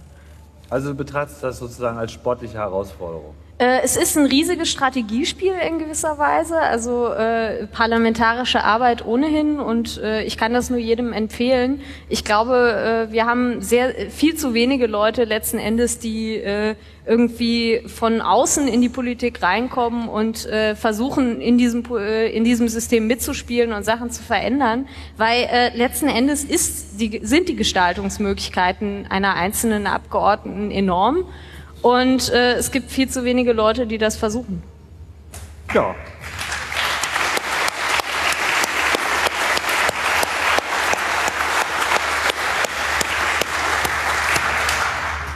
Tja, Julia, also bevor wir da noch mehr Nazis reinwählen ins Europaparlament, können wir ja vielleicht noch ein paar äh, unterstützte Personen nachwählen lassen. Haben wir nicht immer so im Griff. Nichtsdestotrotz, vielen Dank Ja, danke schön. für äh, deine Ausführungen. Bin Linus, ich entlassen. Hast du noch was? du, ich will, die Frage erübrigt sich, aber du würdest es weiter, wirst du da weiter bleiben wollen? Ähm, also für mich hängt es ein bisschen davon ab, ob wir in vier Jahren bei der nächsten Wahl mit dieser Reform fertig sind. Also ich habe keine Lust, irgendwie äh, eine halbfertige Reform dann liegen zu lassen, wo das nächste Parlament das Gegenteil tut. Ähm, ich will aber gleichzeitig auch nicht mein gesamtes Leben in diesem Parlament verbringen. Also es ist schon merkwürdig, äh, äh, man stellt nach einer Weile fest, dass diese Anzüge unglaublich merkwürdig bequem sind und man auch irgendwie nichts Privates mehr twittert und so. Und ich glaube, irgendwann wird man von diesem System aufgefressen. Also äh, irgendwie eine zweite Amtszeit würde ich vielleicht anstreben, wenn es notwendig ist, um diese Urheberrechtsreform fertig zu machen. Das ist die beste Antwort auf diese Frage, die ich je gehört habe. Geh das mal mit, mit dem Mikro runtergehen und dem anderen geben. Einfach gehen wir mit dem Mikro runter. So, das ist äh, der erste Block. Ich glaube, wir haben es jetzt schon geschafft, so halbwegs zu überziehen. Ich weiß gar nicht, hatten wir irgendwie irgendwas versprochen? Hat mir irgendjemand irgendwas versprochen? Ich weiß nicht, sind die anderen noch da? Würdest du seid noch da? jemandem irgendwie was versprechen? Seit wann bist du hier? Neun. Oh Mann. Also drei Stunden erst. Auch. Die Technik ist schon leicht überarbeitet. Aber wir laden jetzt äh, gleich mal äh, nach hier für unseren äh, zweiten und letzten Block, Ja. wo wir nämlich auch noch mal ein bisschen nachhaken wollen. Und ähm, wir äh, werden uns auch nachher noch mal so ein bisschen dazu äußern, wer diese Sendung eigentlich regelmäßig unterstützt. Aber einer davon ist auf jeden Fall André Meister. Und der wird jetzt hier gleich mit äh, Mikrofon ausgestattet und wird zu uns äh, stoßen.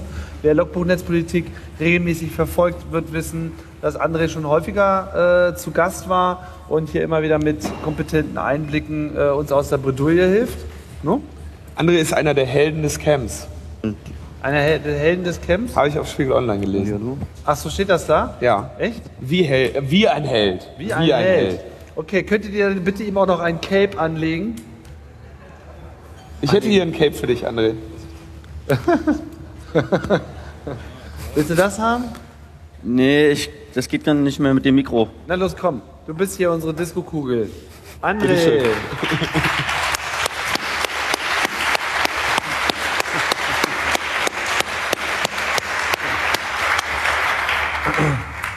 Für diejenigen, die die Sendung öfter hören, André äh, war in der letzten Sendung äh, zusammen mit Markus Beckedahl zu Gast.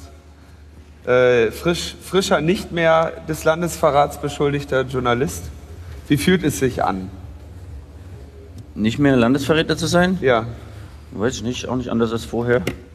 Äh, ist schon ganz in Ordnung, nicht mehr irgendwie Markus äh, Mutter, nachdem sie Videotext gelesen hat, am Telefon zu haben. Ich habe gehört, du kommst lebenslänglich in den Knast. Ähm, aber wir haben uns sehr gefreut, dass die Ermittlungen eingestellt sind, hatten das aber früher oder später auch erwartet, denn es war ziemlich äh, an den Haaren herbeigezogen.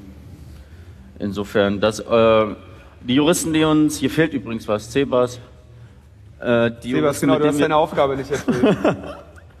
die Juristen, mit denen wir gesprochen haben, die haben sowieso gesagt, also dass wir da irgendwann früher oder später tatsächlich angeklagt werden, das halten die für wenig wahrscheinlich. Äh, dass wir ver verurteilt werden, äh, noch weniger wahrscheinlich. Aber das jetzt endlich den Brief schwarz auf weiß zu haben, äh, dass es eingestellt ist, schon ganz gut, rechtzeitig vom Camp. Vielen Dank. Tim, trinkst du? Tim kriegt Kein Problem. Nein, eigentlich ist, eigentlich ist das ja so. Was? Hä, wieso denn? Der kriegt zwei Ach so. Bier und wir kriegen keins? Ah, Wir brauchen Glä hat, hat zufällig noch jemand ein Bier? ich will auch noch ein Bier. Das habe ich doch gesagt, Sebas. Dann muss ich jetzt hier als trauriger Panda ohne Bier sitzen. Was? Ach nee, du darfst zuerst was. Geh mal, geh mal her. mach ja mal. Äh, Guten Morgen. ja, guten Morgen. Das ist äh, schön, dass du zu uns gestoßen bist. Ich musste so lange warten mit Bier trinken. Ja, sorry. Jetzt kommt noch ein drittes Bier. Jawohl. Du kriegst das. Danke dir. Eva, ich krieg das. Ich trinke Sagen wir nicht. Trinke ich auch noch. Ja. Also, nein, André ist aus dem, André ist aus dem, vielen Dank, ja, das ist, das hast du doch super gemacht. Prima. ähm, die, ähm, das, der Grund, warum André nämlich eigentlich hier ist, er hat ja heute schon lange äh, mit, oder nicht lange, aber mit Markus nochmal darüber gesprochen.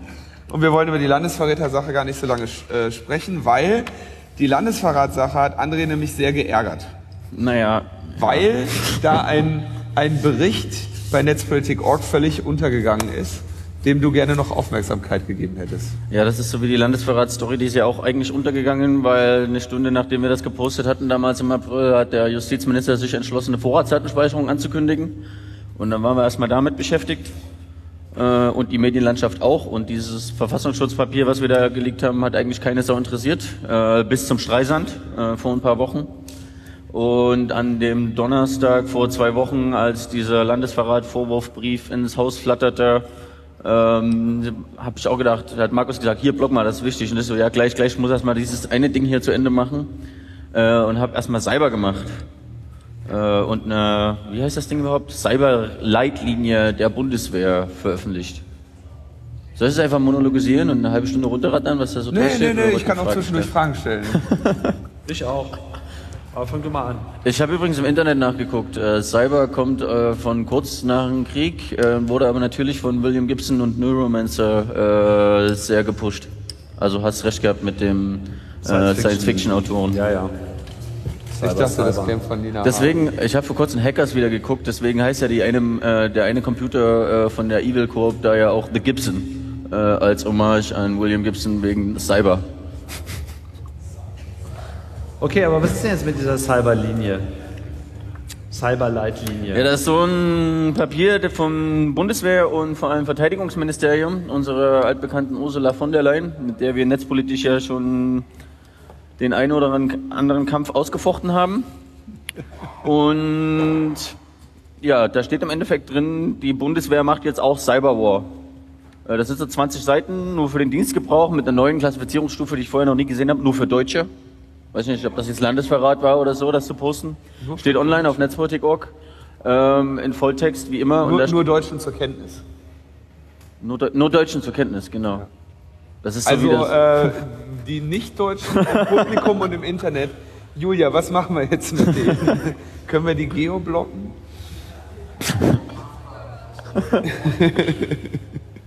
Und da steht im Endeffekt drin, dass die Bundeswehr jetzt eben auch Cyberwar machen will. Ist gerade hip. Äh, Da steht irgendwie auf 20 Seiten haben die es geschafft, ganze 137 Mal das Wort Cyber zu verwenden. Das war schon fast so geil wie das Intro hier. Aber das ist offizieller Sprachgebrauch in der Regierung, in der Bundeswehr, in allen möglichen was, Stellen. was meinen die denn damit? Na, Cyber. Ja, aber. ist jetzt, also, was heißt das? Heißt das Internet? Ja, da, da tatsächlich ist irgendwo in der Fußnote auch ein Versuch einer Definition. Äh, müsste ich jetzt selber nochmal nachgucken. Ich glaube, das bedeutet so ungefähr wie, ja, wir meinen Internet, wir meinen aber auch alle anderen technischen Systeme und Netzwerke, die nicht unmittelbar am Internet hängen, wie ähm, Computernetzwerke gegnerischer Militärs oder sowas. Also meinen sie Computer. Na, da, nee, weil es muss auch kommunizieren können. Ähm, Computernetzwerke. Ach, was weiß ich denn, ich habe es mir auch nicht ausgedacht. Naja, ich ja Auf jeden Fall steht da drin, die wollen jetzt irgendwie, die Bundeswehr kann ja Krieg führen in Land, Wasser, Luft, Weltraum können sie auch und jetzt haben sie auch noch den Cyberraum. Da wollen sie jetzt auch Cyberraum. Krieg führen. In der sogenannten, See- die, nennen das auch. die nennen das offiziell den Kampf in der fünften Dimension. Geil, oder?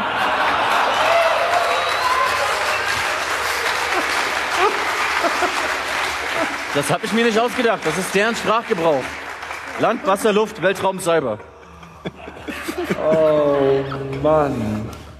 In der fünften Dimension. Und sie nennen, sie sprechen dann von Wirkmöglichkeiten. Die Ja, das ist geil, ne? Das gibt's aber auch schon äh, lange. Ich weiß nicht, wer von euch, wer von euch hat denn gedient? Wer hat gedient? Hat ja einer gedient. Und was sind Wirkmittel? Wirkmittel? Das ist doch, das ist doch Waffen, oder nicht? Genau. Ah. Cyberwaffen. Also ich habe zwar nicht gedient, aber Wirkmittel ist doch ganz klar. Also Ja, äh, die wollen jetzt. man muss äh, halt nur sehr auf den Feind einwirken, dann wird er schon nachgeben. Okay, also Sie brauchen jetzt Wirkmittel für den Cyberraum. Ich, mich schmerzt das. digitale Mich, Waffen. mir tut es weh, wenn ich dieses Wort benutze, mich, mir tut es weh. Geht euch das nicht auch so? Ich kriege das nicht über die Lippen. Cyber. Doch, ich kriege es über die Lippen, aber ich kriege es nicht durch den Kopf. Muss ich das aufmachen? Nee, ich mache mein Bier selber auf. Wir haben, da, wir haben da jetzt viel drüber gelacht und ich habe auch, ähm, mir fielen da auch an, anfangs eigentlich nur Witze zu ein, aber wenn man sich mal darüber Gedanken macht, was irgendwie dieses Internet für, äh, für die Menschheit bedeutet, für unser Zusammenleben bedeutet und was Computer für uns bedeuten, nicht nur als jetzt wir, als diejenigen, die hier sitzen und äh, schön Computer und so, ähm, sondern auch für unsere, für unsere Gesellschaft und wie viel von diesen Rechensystemen abhängt. Und dass, dass das Militär das jetzt als etwas sieht, was gleichbedeutend mit Land, Luft, See und Weltraum ist, äh, indem man beabsichtigt zu operieren, dann kann man sich auch vorstellen, in welcher Form und in welchem Ausmaß die da wirken. Ja, wenn man sich mal anschaut, was die irgendwie bauen fürs Land, für Fahrzeuge und für Waffen, um das zu zerstören. See ähnlich, so, die See lassen sie in der Regel heile, die vergiften sie nur. Ähm, Weltraum, okay, ist die Bundeswehr bisher ähm, noch nicht aufgefallen. Ähm, wenn Sie jetzt irgendwie diese Konzepte auf den, auf den Cyberraum ausweiten und sich darüber Gedanken machen, Fähigkeiten und Ressourcen aufzuwenden, um koordinierte Maßnahmen zur Beeinträchtigung vorzunehmen, zur Beeinträchtigung von fremden Informations- und Kommunikationssystemen sowie der darin verarbeiteten Informationen, dann kann man sich ungefähr vorstellen, was das für eine Zukunft ist, die die sich vorstellen. Und ich weiß nicht ganz genau, was, ähm, was dem entgegenzusetzen ist. Also was, wie man die daran hindern soll. Das habe ich, also wir haben ja auch äh, persönlich da mal kurz drüber gesprochen. Ich weiß halt, also ich bin ganz tatsächlich, bin ich mir nicht darüber im Klaren. Ich habe eigentlich als Kind meiner Mutter schon die Frage gestellt, ey, warum kann man nicht einfach sagen, als Land, wir machen bei dem Krieg, bei, wir machen bei diesem ganzen Militärkram nicht mit und wir setzen einfach darauf, dass wer auch immer uns angreift, auf jeden Fall im Unrecht ist. Wir haben einfach kein Militär. Und äh, meine Mutter hat mir dann gesagt, naja, das Risiko wäre, dass sie dann halt, tatsächlich kommen und dann gibt's das Land nicht mehr. Aber wir hätten recht gehabt. Aber jetzt ist halt die Frage, wie steht jetzt die Bundeswehr da? Wenn sie, also Du meinst, wenn sie, wenn sie kein Cyber-Wirkmittel hätte? Die wollen natürlich die Cyber-Atombombe, das ist klar. Ja, natürlich. Die Cyber-Atombombe. Ja, den On-Off-Schalter.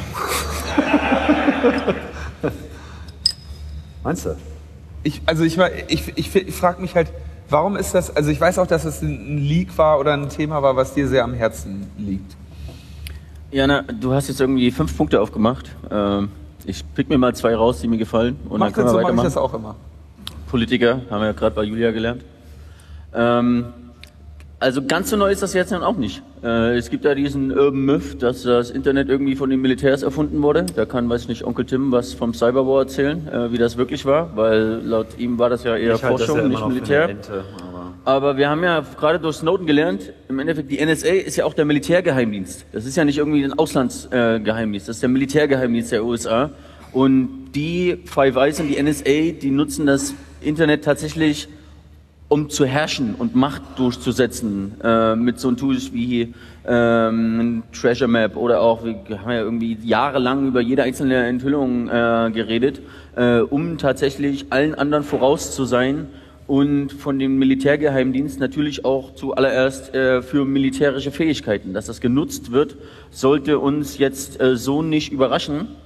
Ähm, aber dass die Bundeswehr das natürlich macht, ähm, ist für uns natürlich nochmal relevanter. Einerseits, weil es greifbarer ist, äh, weil wir halt hier auch einfacher äh, deutsche Politik und Öffentlichkeit bestimmen können, als wir das hier äh, für die US-Öffentlichkeit könnten.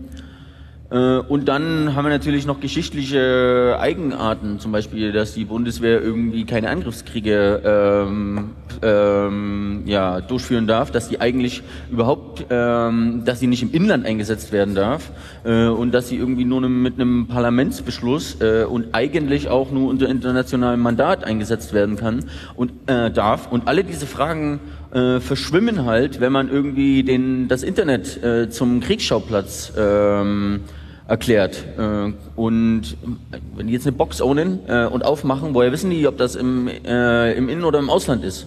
Also ich habe dann auch nicht mehr geschrieben Bundeswehreinsatz im Innern oder im Ausland, sondern Bundeswehreinsatz im Internet. Aber vielleicht wäre da mal Geoblocking auch für was gut. Da tun sich so viele Fragen auf. Attribution. Wir haben es ja irgendwie beim Cyber Cyber im Bundestag mal wieder vor Augen geführt bekommen. Äh, wenn irgendwo eine Malware sitzt, dann kannst du zwar ein paar Hinweise rausziehen, die, äh, die ja, ähm, Anschein erwecken, wo etwas herstammen könnte. Du kannst es aber nie hundertprozentig sicher sagen. Und was ist jetzt, wenn irgendwie deine, die sprechen da ja immer von kritischer Infrastruktur oder so. Nehmen wir mal an, irgendeine Börse wird aufgemacht, abgeschossen, wie das teilweise in äh, was hat man das, Estland und Georgien äh, auch schon hatten. Ja, da steht dann in der Zeitung schnell, das waren die Russen. Äh, aber wie will man das nachweisen? Und vor allem ähm, reicht das, nur dass es geopolitisch so Kibono-mäßig äh, gerade den Russen passen würde und dass man irgendwie ein paar russische Fragmente und ein paar russische IPs findet, reicht das für eine Kriegserklärung gegen ein anderes Land? Äh, das sind so Fragen, die so völlig äh, neu sind in diesem, diesem Zusammenhang, weil früher war es ziemlich easy, äh, woher geschossen wurde, äh, festzustellen, auf welchem Territorium das war.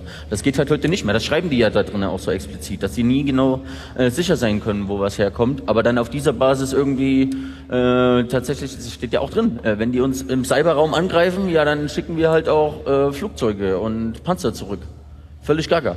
Äh, und da gibt's halt bisher überhaupt keine öffentliche Diskussion darüber, äh, wie wir damit umgehen. Deswegen finde ich es ja mal wieder so wichtig, die Diskussion zu führen, eben auch anhand von Originaldokumenten und eben nicht auch nur in unserer kleinen Bubble ähm, auf dem Kongress mit den üblichen Nerds, die sich seit Jahren über sowas Gedanken machen, sondern eben auch gesamtgesellschaftlich, weil das ist halt größer. Da gibt's irgendwie habe ich auch in dem Posting mit, der Verteidigungshaushalt Posten ist der zweitgrößte Haushaltsposten von den gesamten deutschen Steuerausgaben äh, nach Arbeit und Soziales. Da gehen immense Summen rein, äh, was in unserem Namen da angestellt wird und ich würde schon gerne mitreden, nicht nur aus Eigennutz.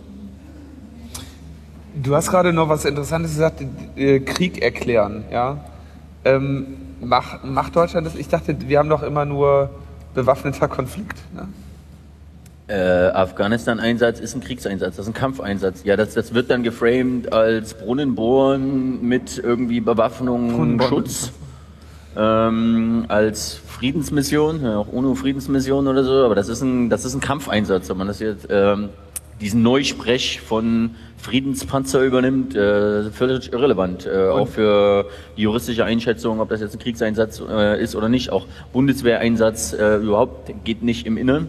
Ähm, ein Bundeswehreinsatz in externen Ländern mit Be Bewaffnung, wie es gerade, keine Ahnung, in der, in der Türkei, in der ganzen Syrien und in einigen anderen Einsatzländern, Afghanistan ja noch ist, auch äh, Balkan immer noch. Das sind Kriegseinsätze, bewaffnete Kriegseinsätze. Denen steht aber immer, ein Parlamentsbeschluss entgegen. oder? Genau. Genau, der, der Deutsche Bundestag muss äh, das beschließen, äh, was ähm, auch eine wieder der Kernfragen von dem Cyberangriff ist. Was ist jetzt, wenn irgendeine Kiste geowned wird und die wollen zurückschlagen? Äh, überhaupt, wo ist die Grenze von Angriff und Verteidigung? Die sprechen dann in dem Papier davon, dass die Bundeswehr so ähnlich wie das dieses System Treasure Map der NSA ist. Wer von euch kennt Treasure Map? Oh, das sind wenige. Okay, also was im Endeffekt die NSA macht, wurde auch ähm, vom Spiegel mit auseinandergenommen, ein paar Folien, ist eben so eine Art äh, Schatzkarte vom Internet. Und zwar von irgendwie permanent alle Geräte, die im Netz sind, scannen, äh, alle autonomen Systeme, alle Endgeräte, alle ähm, Kennungen, äh, alle IP-Adressen, MAC-Adressen und so und so eine permanente Zuordnbarkeit von welche Geräte gibt es, welche Netzwerke gibt es, wie viel Traffic geht da hin und her, welche Geräte werden welchen Nationalitäten oder sogar Personen oder Institutionen zugeordnet äh, und dann eben auch in einem weiteren Schritt, welche Services fahren da drauf und welche Vulnerabilities äh, gibt es eventuell, welche Versionen fahren darauf und so. Und das ist eben ihr, das nennt die Bundeswehr als Cyber-Lagebild. Äh, man braucht ja irgendwie erstmal ein Lagebild, wenn man irgendwie Kampfeinsatz macht. Die nennen das Cyber-Lagebild und die wollen halt permanent irgendwie so eine Karte von allen, weiß ich nicht, IPv4, so ein MAC-Adressen haben und was da drauf für Services fahren, damit sie wissen, was sie eventuell, wenn sie denn wollen, äh, jetzt irgendwie einen Exploit drauf abfeuern. Du lachst, das steht da drin. Ich habe mir das nicht ausgedacht. Es ist dann auf dem, auf dem Leuchttisch im Holodeck. ja, wahrscheinlich, genau. Ja gut, aber ich meine, ich frage mich, ähm, gut, jetzt, man kann jetzt über die Bundeswehr denken, wie man will, aber sie ist ja sagen wir, mal, so grundsätzlich sozusagen als Verteidigungskonzept angelegt. Ja? Ob sie das jetzt sozusagen in ihren einzelnen Missionen auch immer äh, tut, da äh, am Hindukusch und sonst wo, das äh, lasse ich jetzt mal offen, aber das ist sozusagen die Ausrichtung. Ähm, wenn man sich jetzt so mal äh, ver versucht, ein bisschen schwierig, aber ich ver- versuche mich so in die, deren Lage zu äh, versetzen. Ähm, und sie sehen sozusagen äh, eine, eine Bedrohung von außen, äh, dann ist das ja quasi auch ein, na ein nachvollziehbarer Wunsch, sozusagen auch äh, solche externen Bedrohungen, also von denen Sie sicherlich überzeugt sind, dass sie existieren und die ja auch da sind, ja, ähm, sich zumindest ein Lagebild machen zu können. Also ich frage mich noch, welche Bedrohung da ist. Also wer greift denn gerade die Bundesrepublik oder ihre Grenzen an? Naja, man Im greift Cyberraum? halt sozusagen die Firmen, die Wirtschaft, das Geld an. Ja, aber dazu ist die Bundeswehr nicht zuständig. Wir haben ein BSI, das genau dafür zuständig ist. Ja. Oder zumindest sein sollte. Das ist auch noch so ein Ding. Da gibt es dann ein immenses Kompetenzgerangel. Jeder will jetzt Cyber machen äh, an Bundesbehörden.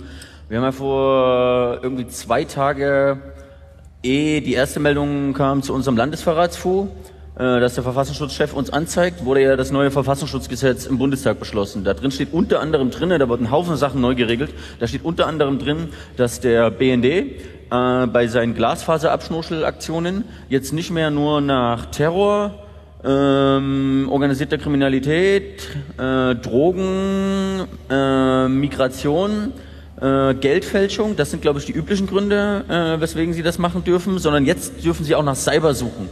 Das heißt, sie sitzen am D6, schnurscheln den ab und filtern da jetzt irgendwie Zero Days raus oder was? Das ist jetzt offiziell erlaubt, das machen die, dafür haben die Millionen Kohle, äh, neue Technik und Ressourcen und werfen da neue Selektoren raus. Äh, hat die Öffentlichkeit so gut wie nicht interessiert. Äh, wir Sie haben suchen nach Cyber. Die suchen nach Cyber. Der BND macht jetzt offiziell Cyberabwehr in seinen Abschnorchelaktionen und die suchen da halt Cyberangriffe auf Deutschland, auf kritische Infrastruktur, wie es immer so schön heißt oder so. Gibt aber auch noch andere. Es gibt eben das BSI, ist äh, zuständig, das Bundesamt für Sicherheit in der Informationstechnik, auch als Oberbehörde, auch im Innen, äh, nee, äh, doch Innenministerium. Innenministerium. Ähm, ist auch zuständig für den Schutz von Infrastruktur, von äh, öffentlichen Institutionen, Wirtschaft und Privatpersonen. Äh, die haben nun aber mal keinen Zugang äh, zu den Glasfasern äh, am D6, sondern die sind eher so Defense, wie man das eigentlich machen sollte.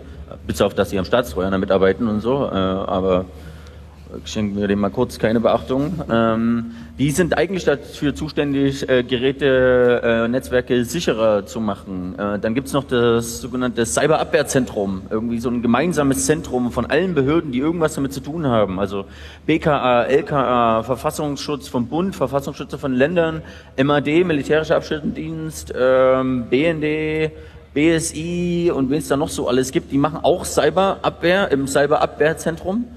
Äh, sagt dann der Bundesrechnungshof, also das Verfassungsschutz macht das, der BND macht das, äh, das BSI macht das und das Cyberabwehrzentrum macht das auch. Ist ein bisschen Steuerverschwendung. Wir sollten das einstampfen und dass nur eine Institution das macht, statt dass der Arbeit immer wieder gemacht wird. Haben die schon vor drei Jahren gesagt. Auf das Gutachten äh, warte ich immer noch. Wenn das irgendjemand hat, mal an unsere E-Mail schicken.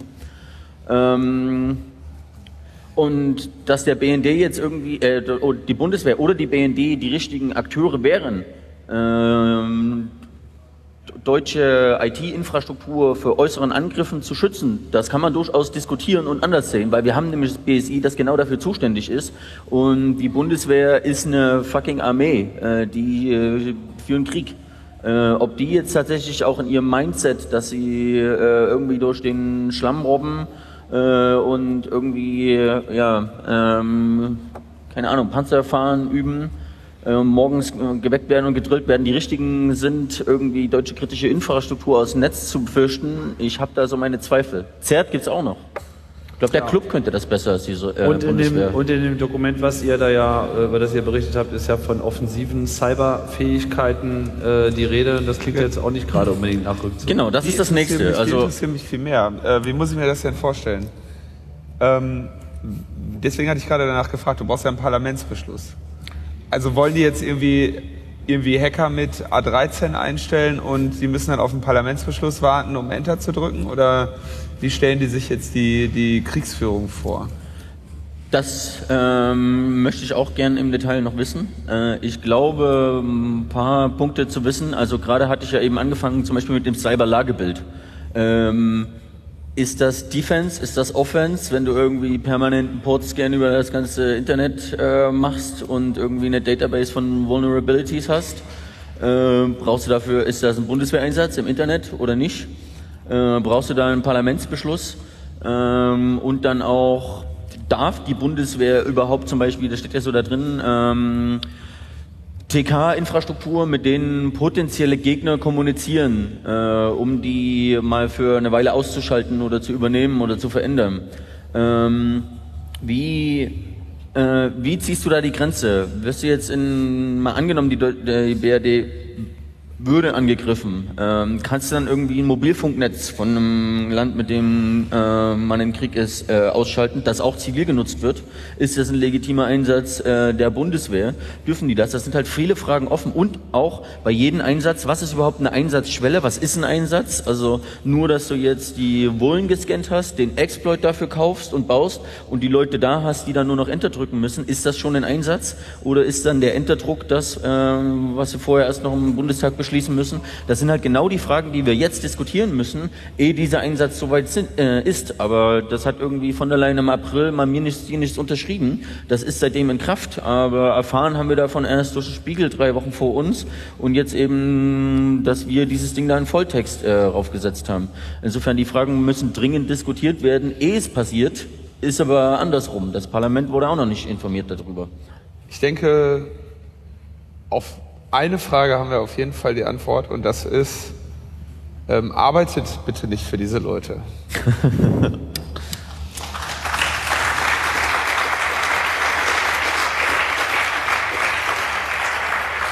Also tatsächlich, die haben, äh, weiß nicht, ob ihr jetzt Schluss machen wollt, weil ihr rausgekickt werdet oder so. ähm, tatsächlich haben, äh, gab es schon 2009 Berichte, dass die Bundeswehr 76 Hacker in Uniform hat. Ähm, ich glaube, das ist seitdem nicht weniger geworden, sondern eher mehr.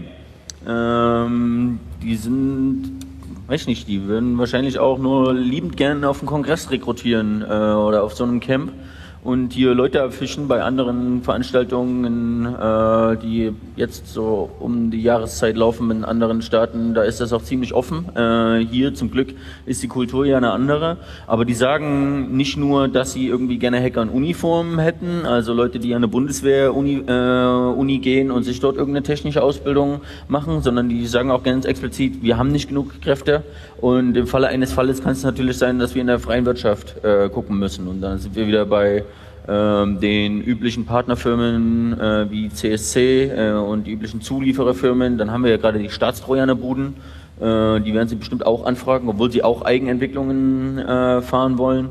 Äh, da ist die Grenze nicht ganz so einfach, wie dass man tatsächlich gezogen wird und eine Uniform angesetzt wird. Äh, einen Schritt weiterdenken, als einfach nur einen coolen Exploit zu bauen, sondern auch immer zu hinterfragen, äh, für wen arbeitet man da gerade und ähm, wer kauft das im Endeffekt und setzt das wofür ein.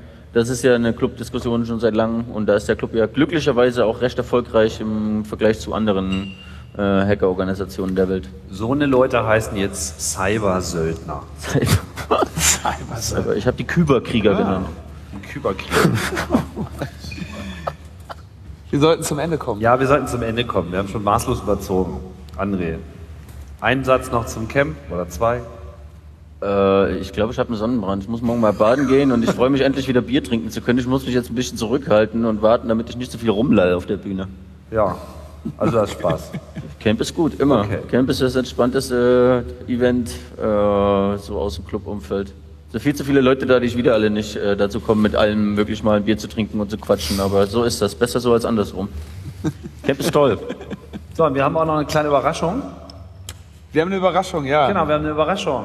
Das ist eine Überraschung für euch von, Die durchgehalten haben. für, genau, für die, die durchgehalten haben, gibt es eine Überraschung von äh, Fiona, Pepo und mir. Und die befindet sich unter eurem Sitz. Da müsst ihr jetzt mal unter euren Sitz greifen und irgendwo ganz vorsichtig. Oh, die kleben aber zu fest. Kaugummi, ne? genau, unterm Sitz ist Kaugummi. genau. Gibt es jetzt noch coole Logbuch-Netzpolitik-Aufkleber für euch?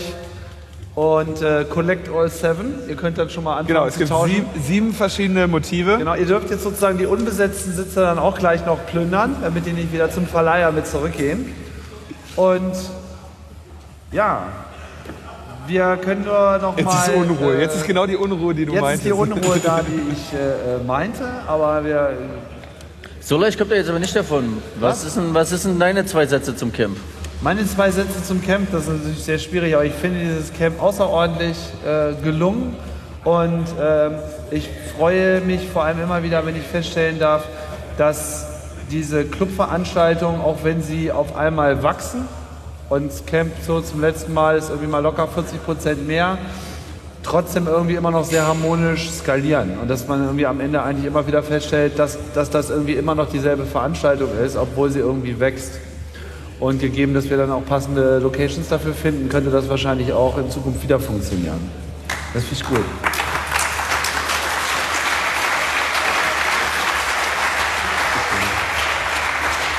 Durch. Okay, Linus ist durch. Deswegen sage ich vielen Dank André, vielen Dank Julia, vielen Dank hier alle zum Zuhören, vielen Dank an alle, die unser äh, Projekt, unseren Podcast unterstützt haben, gehört haben, weitererzählt haben und so weiter. Und jetzt hier bis zum Schluss da geblieben sind. Wir trinken jetzt alle noch zusammen ein Bier und ich sage Tschüss, bis zum nächsten Mal. Spezielles Danke an Arne, Fiona, Florian, Pepo, Thomas Lohninger, Netzpolitik.org, alle Spender, Tippgeber, Lika, Weitererzähler und die, die euch die 1000 Sticker unter diese Stühle geklebt haben. Dem müsst ihr auch nochmal allen danken.